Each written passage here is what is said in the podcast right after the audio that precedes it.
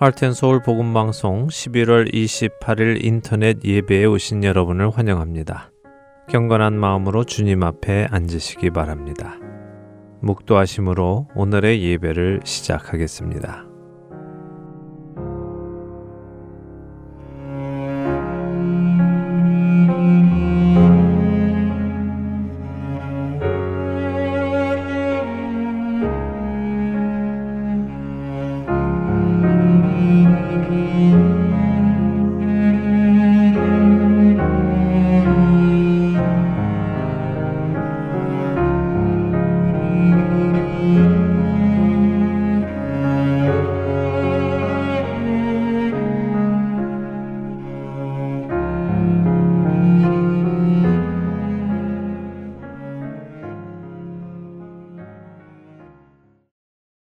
함께 찬송 드리겠습니다. 새 찬송가 23장, 새 찬송가 23장, 통일 찬송가 역시 23장입니다.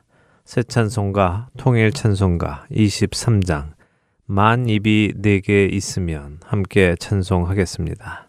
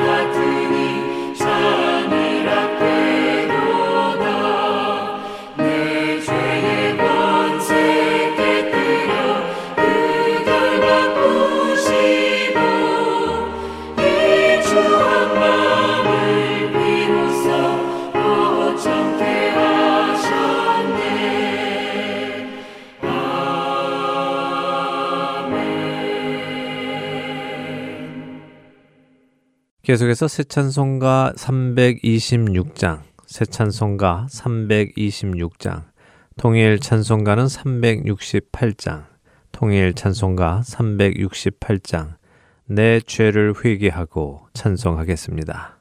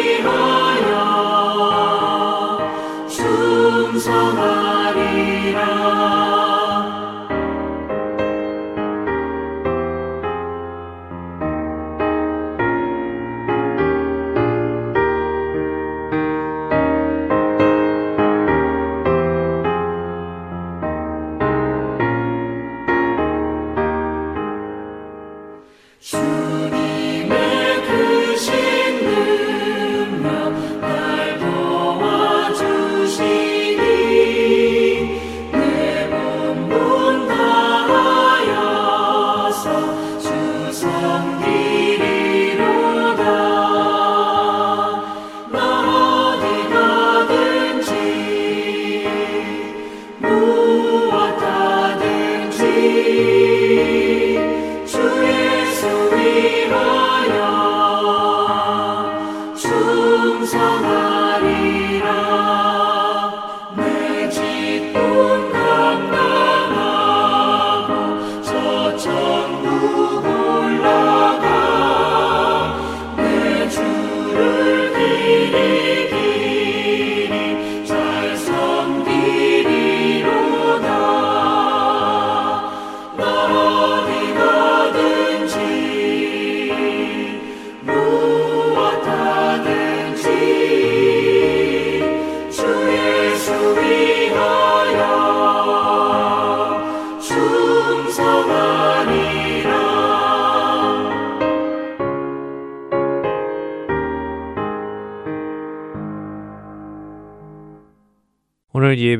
위해서 한일철 목사님께서 대표로 기도해 주시겠습니다. 거룩하신 아버지 하나님, 감사합니다. 오늘도 사랑하는 주의 권석들이 대면 예배와 비대면 예배로 함께 동시에 영광과 찬송 올려 드립니다. 아버지 하나님 좌정하여 주시사 우리의 예배를 받아 주옵소서 믿음으로 드려지는 예배, 성심을 다하는 예배, 하나님 앞에 믿음으로만 우리의 믿음의 눈을 떠서 주님의 영광만을 보는 예배 되게 하시고 무엇보다도 말씀을 통하여 도전받게 하시고 이 마지막 시대를 살아갈 수 있는 능력을 성령으로 부어 주시옵소서. 전 세계에서 드려지는 하나님의 교회들의 예배를 하나님 기뻐 받아 주옵소서. 이제 주님을 찬송코자 합니다. 우리의 마음을 열고 목소리를 높여 우리 성삼위 하나님을 드높이며 찬송하게 하옵소서 감사하며 우리의 길이 되어 주신 예수님의 이름으로 기도하옵나이다. 아멘. 찬송하겠습니다. 새 찬송가 288장, 새 찬송가 288장, 통일 찬송가는 204장, 통일 찬송가 204장, 예수를 나의 구주 삼고 찬송하겠습니다.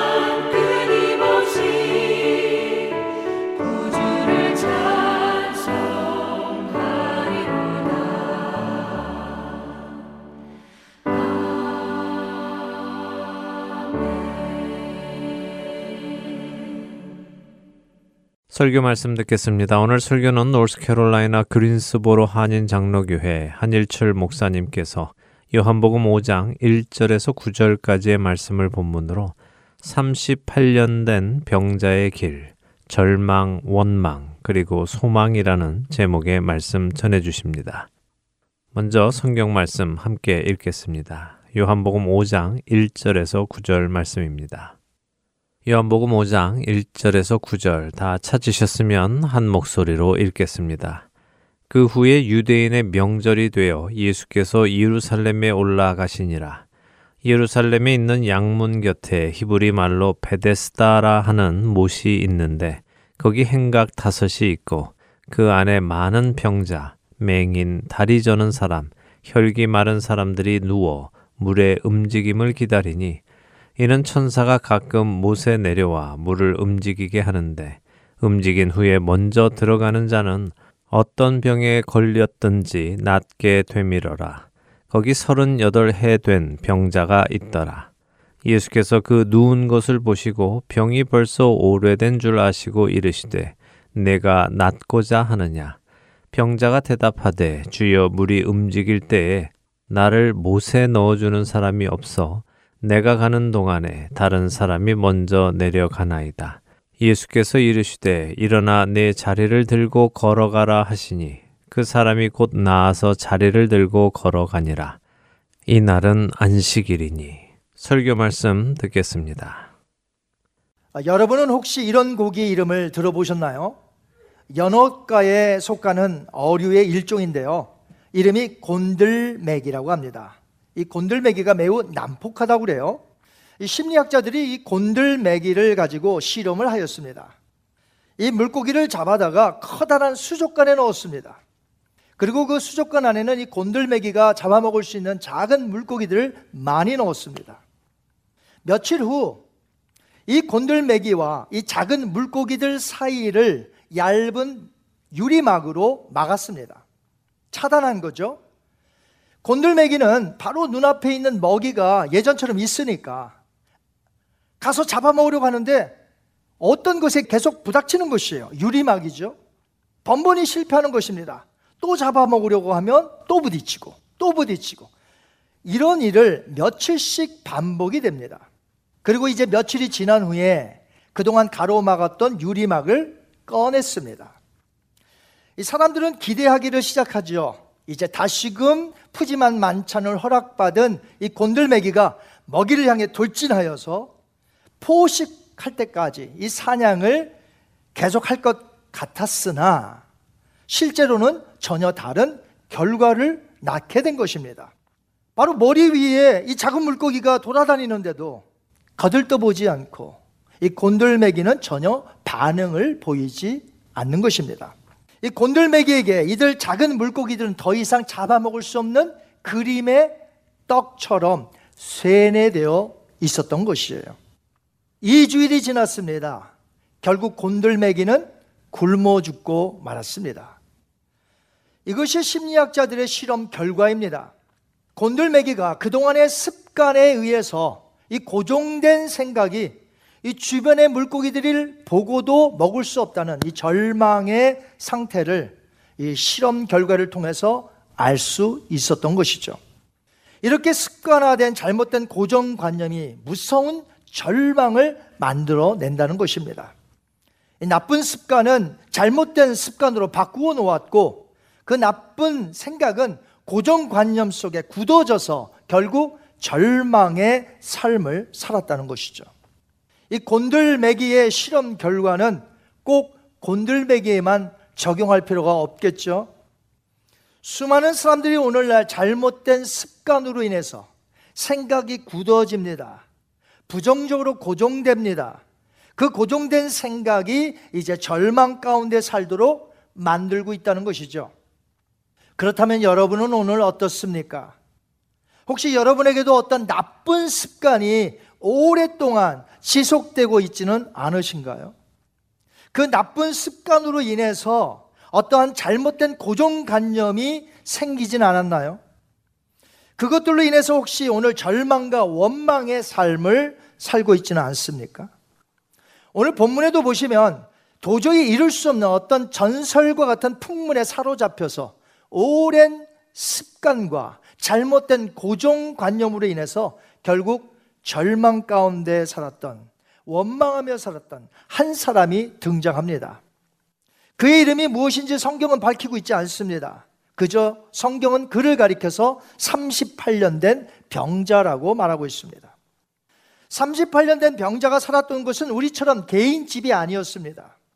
예루살렘에 들어가려면 여러 문들이 있었는데 그 중에 하나가 양문이라는 것이 있습니다. 이 양문 곁에 이 베데스다 연못가가 있었는데 바로 그곳이 그의 집이었습니다. 그곳에서 오랜 기간 동안 누워 있었다는 것이죠. 누워서 지낸 것으로 보아서 몸을 제대로 가눌 수 없는 중풍병자나 안진뱅이였을 것이라고 학자들은 말하고 있습니다. 제가 베데스다 연못을 가본 적이 있습니다. 예수님이 38년 된 병자를 고치셨다는 그 베데스다 연못가를 둘러보았는데 생각보다 굉장히 어, 생각보다는 컸고 깊었어요. 그것은 빗물 저장고였습니다. 이 양문 곁에 있었기 때문에 그곳에서 제물로 바치려고 하는 그러니까 성전에 제물로 바치려는 양들을 씻겼다고 그래요.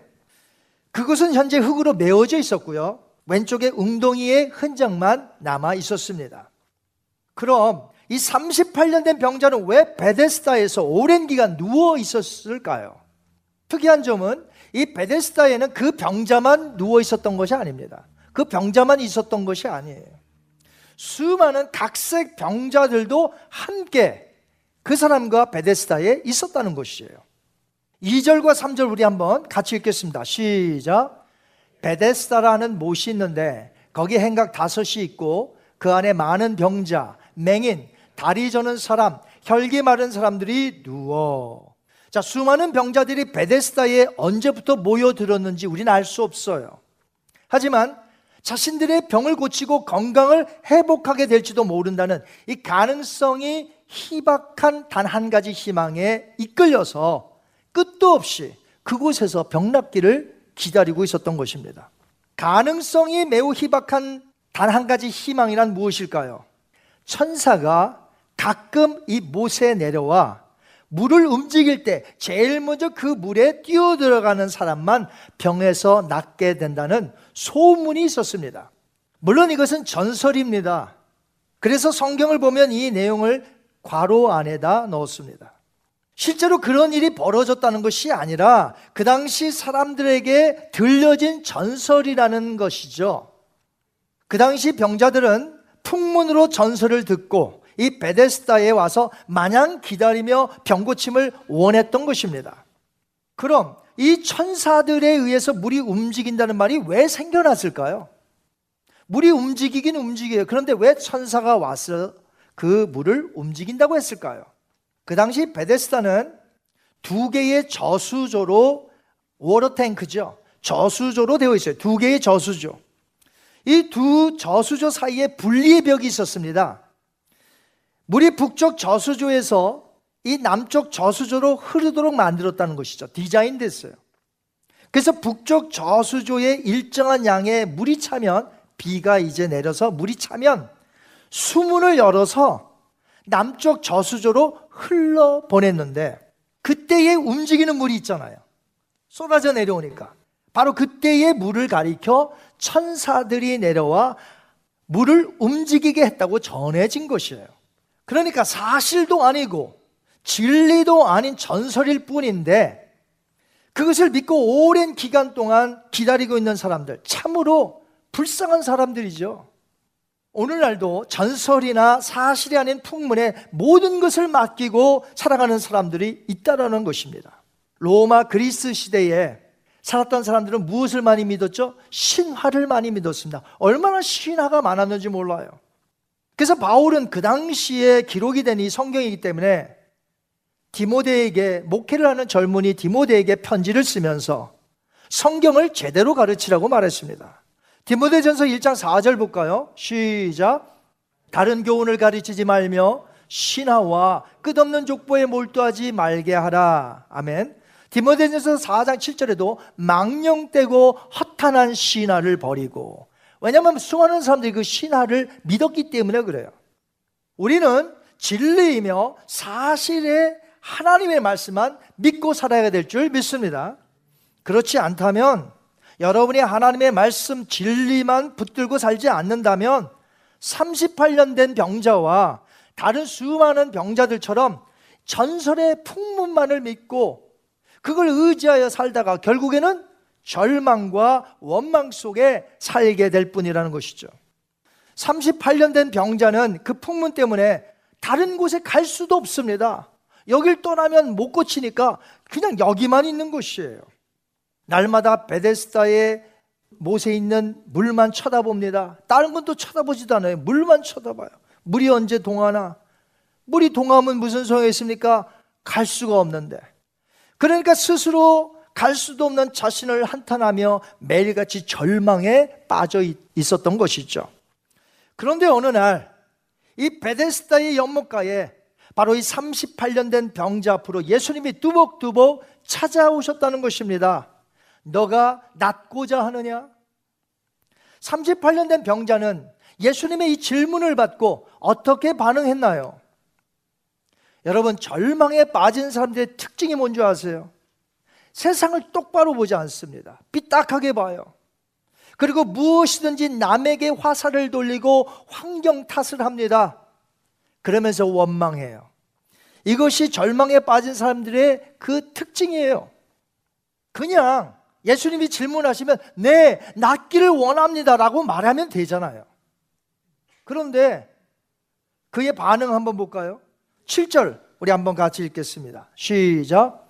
병자가 대답하되 주여 물이 움직일 때에 나를 못에 넣어주는 사람이 없어. 내가 가는 동안에 다른 사람이 먼저 내려가나이다. 이거 지금 누구 탓하는 거예요? 환경 탓, 사람 탓. 좀 사람들이 인종도 없이 나를 좀 도와주면 내가 먼저 들어가면 나을 텐데 여지껏 이루고 있는 것은 다 환경 탓, 다른 사람 탓을 하고 있는 것이에요. 이것은 그의 하소연이요, 넋두리요, 더 나아가서 절망 속에 외치는 원망 섞인 외침이었습니다. 이런 모습이야말로 잘못된 습관에서 굳어진 이 고정관념으로 인한 절망의 외침이요, 오늘날 사람들의 전형적인 모습이라 볼 수 있습니다. 인도와 태국에 가보면 어디서나 조그만 기둥에 아주 가느다란 쇠사슬로 이 2200파운드가 넘는 육중한 코끼리를 붙들어맨 광경을 볼 수 있다고 합니다. 이 코끼리 사육사들은요, 이들 코끼리를 어려서부터 그때는 아주 굵은 쇠사슬로 그 어린 코끼리의 발목을 붙들어 매요. 도저히 도망갈 수 없는 거예요. 너무나 굵어서. 아무리 힘을 써도 못 벗어납니다. 일찍 포기해 버리도록 습관화시켜서 이 머릿속에 고정관념을 심어주는 거예요. 아, 붙들려 있구나. 나는 못 도망가. 이렇게 자라난 코끼리들이 어떻게 될까요? 이 쇠사슬을 영원히 벗어날 수 없는 족쇄로 알고 있습니다. 그래서 2,000파운드가 넘는 이 거구 코끼리가 그냥 한 번만 힘을 주면 그냥 도망갈 수 있을 텐데 생각조차 못하는 거예요. 마치 곤들매기가 자신 옆에 있는 물고기들을 잡아먹을 수 없다는 생각에 지배당해서 굶어 죽는 것과 같은 이치라는 것이죠. 인생들은 모두 죄악의 아래에 있기 때문에 죄악의 굴레에 빠져서 이 잘못된 습관으로 인하여 고정된, 굳어진 잘못된 생각들을 가지고 있습니다. 그리고 절망 속에서 원망하며 자신의 처지를 한탄하며 살아가고 있습니다. 이 베데스다에서 38년 된 병자도 이 심한 경쟁 사회에서 쓰라린 경험을 했잖아요. 그러니까 절망과 원망으로 살았다는 것이죠. 이것이 바로 오늘날 인생들의 자화상이라는 것입니다. 절망과 원망 있을 수 있으나 그런 사람에게도 얼마든지 소망이 주어질 수 있다는 것이 바로 성경의 가르침인 것이죠. 그것은 우리 인생 가운데 참된 길이 되어 주신 예수님이 우리에게 찾아오셔서 너가 낫고자 하느냐라고 물으시는데 이것이 복음이라는 것이 가스포. 육신의 고통과 죄로 인해서 죽을 자들에게 찾아오셔서 영원히 살 수 있는 길을 제시하는 것이죠. 이것이 바로 성경에서 말하는 복음이라는 것입니다. 여러분, 예수님을 만나면 놀라운 일이 생기며 소망이 생기는 줄 믿으시기 바랍니다. 38년 된 병자가 예수님을 만났다는 것이 바로 소망의 시작이 되었다는 것이에요. 그래서 어떤 성경학자는 본문의 사건을 두고 이렇게 말했습니다. 예수 그리스도를 접하지 못한 자들은 스스로 아무리 노력하여도 구원의 길을 찾지 못한다. 38년 된 병자는 베데스다 연못가에서 부질없는 희망에 사로잡혀 엉뚱한 시도를 습관적으로 반복했지만 전혀 소용이 없었다. 그러나 예수님을 만났을 때 그의 문제는 단번에 해결받았다. 베데스다에 수많은 병자들이 있었다고 말씀드렸습니다. 그런데 그 중에서 가장 심각한 자가 누구냐? 바로 이 38년 된 병자예요. 예수님은 베데스다를 오셔서 많은 사람들을 환자들을 보았으나 제일 심각한 병자에게 찾아오신 것이에요. 5절과 6절을 한번 보겠습니다. 시작. 거기 38해 된 병자가 있더라. 예수께서 그 누운 것을 보시고 병이 벌써 오래된 줄을 아시고 너가 낫고자 하느냐. 아멘. 만약에 예수님 오셔서 감기 든 자를 고쳐주셨으면 어, 이 암 걸린 사람은 고칠 수 있을까? 의심 갈 수 있잖아요. 그런데 아주 가장 심한 병자를 고치면 그 사람보다 덜한 사람들은요. 쉽게 고치죠. 왜 이 사람도 고쳤는데. 그러니까 예수님께서 가장 심각한 자를 완전히 치료해 주심으로 그를 구원시켜 주셨다면 그 복음의 능력이 어느 정도로 강력한 것인지 충분히 가늠할 수 있겠죠. 여기에 바로 그 어떤 죄인도 구원받을 수 있고 소망을 가질 수 있음을 본문에서 가르쳐 줍니다. 가령 예를 들어서 수십 명의 사람을 살인하고 감옥에 들어가서 이제 사형을 당하기 직전입니다. 그런데 예수님을 영접했어요. 어떤 목사님의 전도를 통해서. 그 사람이 구원을 받았다면 이 세상에 구원받지 못할 사람이 어디 있겠습니까? 바로 예수님은 베데스다에서 가장 심각한 병을 지닌 자에게 찾아오셨다는 것이죠. 그 절망이 아무리 크고 원망이 하늘을 찌르듯 해도 예수님을 만나면 문제를 해결받을 수 있고 구원을 받을 수 있고 큰 소망 중에 살아갈 수 있다는 것입니다. 예수님은 그에게 찾아오셔서 그를 어떻게 도와주셨나요? 그를 전설의 물속으로 제일 먼저 들어가도록 옆에서 도와주지 않으셨습니다. 직접 그의 앞에서 말씀으로 그를 치료해 주셨습니다. 8절과 9절 볼까요? 예수께서 이르시되 일어나 너의 자리를 들고 걸어가라 하시니 그 사람이 곧 나와서 자리를 들고 걸어가니라. 아멘. 예수님은 그에게 전설과 풍문 따위에 의존할 필요가 없음을 친히 보여주셨습니다. 마찬가지예요. 오늘날 전설과 같은 풍문에 의한 그런 것들에 우리를 의지하지 말라고 하십니다. 하나님의 말씀, 성경, 예수님의 가르침에 의존하라고 가르칩니다. 예수님은 몸을 움직이지 못하는 병자에게 직접 찾아오셔서 말씀으로 그 전능하신 말씀으로 그의 육체를 완전히 치료해 주셨습니다. 절망 속에 빠져 있던 베데스다의 38년 된 병자를 향해서 일어나 너의 자리를 들고 걸어가라 고 말씀하신 것은요. 단지 육체적 질병으로부터만 고쳐 주신 것이 아닙니다. 예수님의 말씀은 그가 죄의 자리에 일어나 구원을 얻으라고 한 생명의 선언의 말씀이기도 했어요. 사실 죄의 자리에서 일어나 구원을 얻으라고 한 생명의 선언이 더 훨씬 중요하다는 것이죠. 뭐냐면 성경 그 다음 부분에 보면요. 오늘 읽지 않았습니다만 38년 된 병자는 어떤 죄로 인해서 그 병이 왔다는 것이에요. 나중에 예수님이 그 사람에게 다시 찾아옵니다. 그리고 이렇게 말씀하십니다. 14절 같이 읽습니다.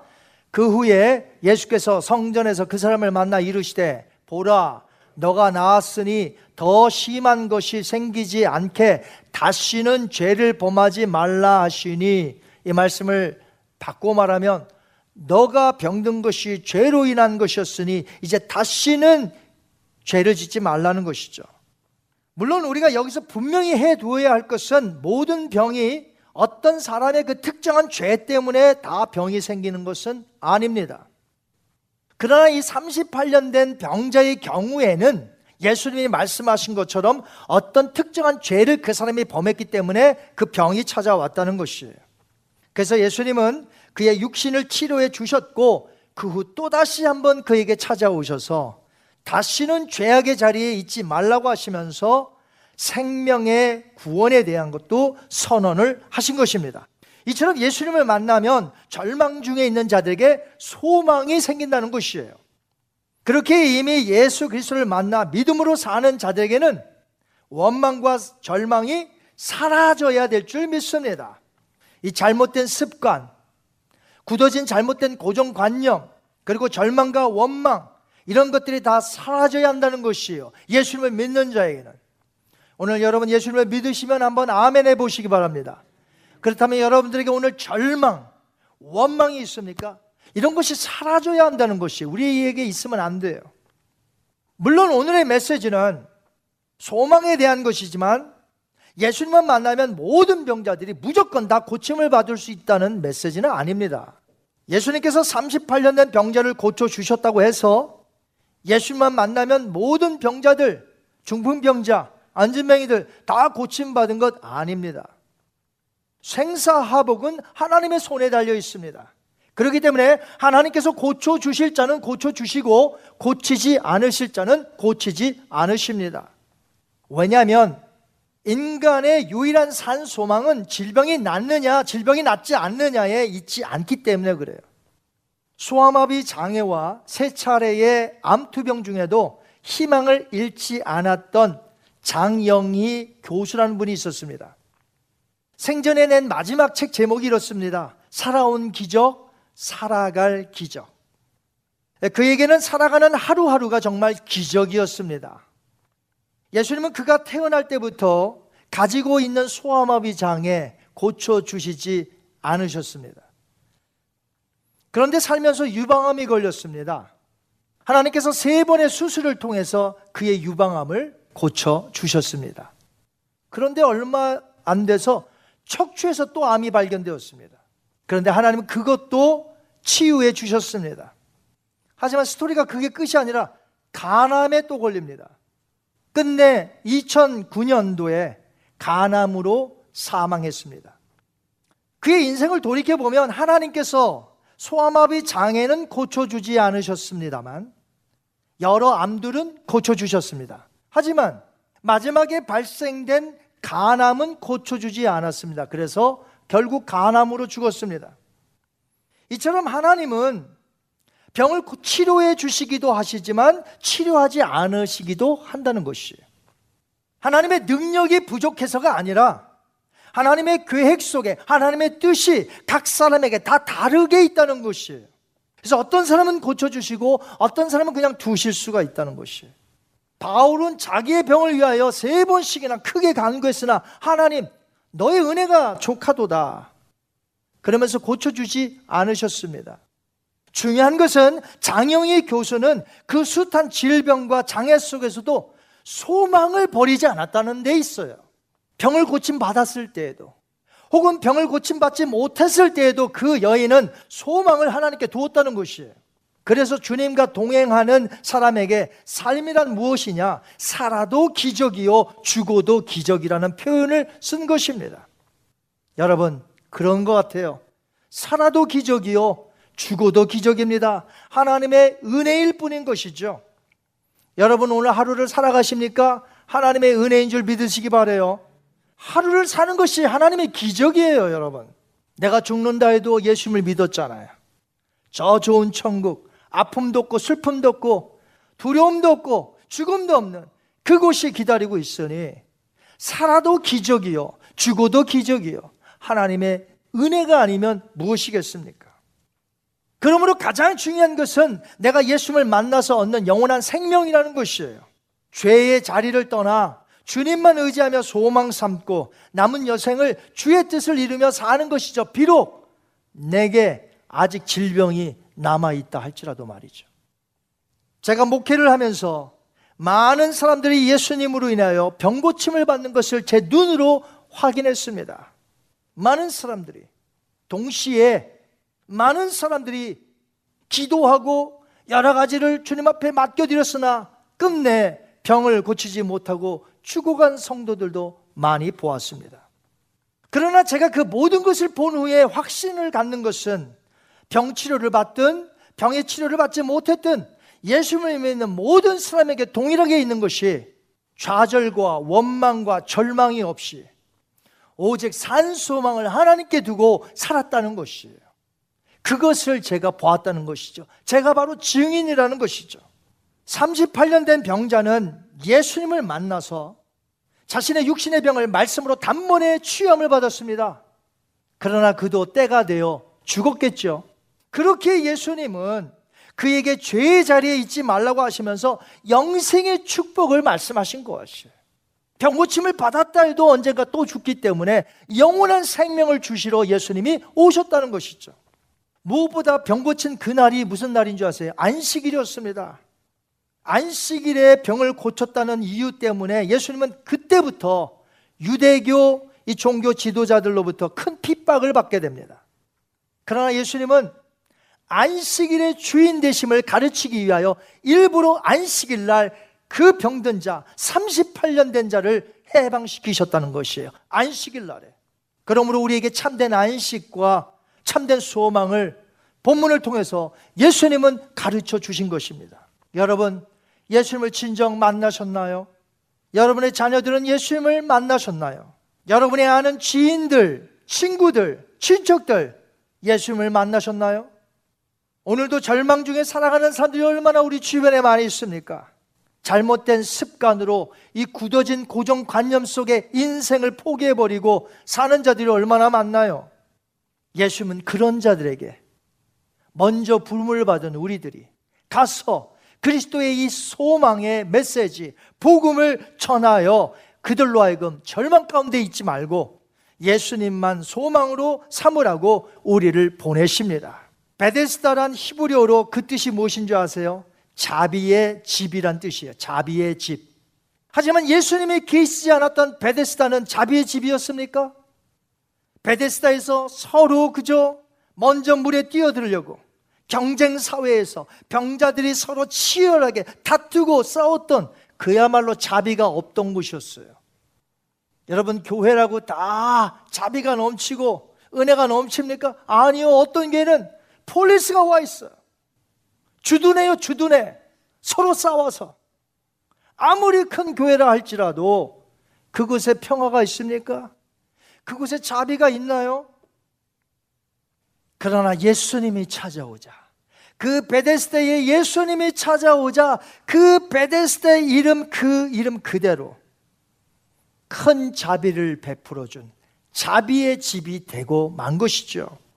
그렇기 때문에 예수님이 계신가 안 계신가에 따라서 이처럼 이 세상에서도 천국과 지옥으로 나뉜다는 것입니다. 우리 교회는 어떤 교회가 되기를 원합니까? 천국과 같은 교회 아니면 지옥과 같은 교회? 지옥과 같은 교회 만드는 법 가르쳐 드려요. 그저 내 성질 나는 대로 다 말하세요. 내 하고 싶은 대로 다 하세요. 울분이 있으니까 그냥 다 터트리시고 교회 안에서 그냥 싸우고 다투면 그냥 지옥으로 교회가 되는 거예요. 지옥 교회가. 그런데 좀 내가 섭섭한 말을 들었지만 오해는 좀 받았지만 교회를 위해서 내가 희생당하고 하나님이 아시니 되겠지. 언젠가 진실은 밝혀질 것이고 그저 묵묵하게 무슨 일이 있으면 우리는 뭐 하죠? 아예 안 해. 그 마귀가 박수 치는 거예요, 옆에서. 조금만 건드리면 돼요, 자존심. 그러면 안 해나. 뭐 좀 해보려고 했더니 안 해나. 하나님이 기뻐하시겠어요? 마귀가 기뻐하겠어요? 마귀가 기뻐하죠. 그러니까 더욱더 해야죠. 내가 무슨 말을 들었어도 마음에 좀 언짢고 그래도 주님이 아시죠. 언젠가 밝혀지겠지. 열심히. 그러면 교회가 잠잠해지고 언젠가 진실은 나타나면 그 아무개가 정말 신앙인이었어. 그런데 바꾸어서 그저 내 성질 나는 대로 다 해보세요. 다 각각 소원의 마음대로 다 해보시면 지옥의 교회가 되는 건 그냥 순식간에 오늘이라도 될 수 있어요. 예수님이 계신가 안 계신가 천국과 지옥으로 나뉘는 것이 절망과 원망으로만 끝내는 인상이 우리 주변에 얼마나 많이 있습니까? 절대로 이룰 수도 없는 마치 천사가 움직이게 한다는 그 물만 계속해서 쳐다보는 자들이 얼마나 많이 있나요? 불쌍하게도. 그러나 성경은 우리를 구원시키며 우리를 인도하시는 예수님만 바라보라고 말씀하고 있습니다. Let us fix our eyes on Jesus. 우리의 눈을 고정시켜 예수님만 바라보자. 예수님만이 우리의 참 소망이 되십니다. 예수님만이 열방의 소망이 되십니다. 이제부터 이 소망만을 전파하시는 저와 여러분, 우리 교회가 되시기를 주님의 이름으로 축복드립니다.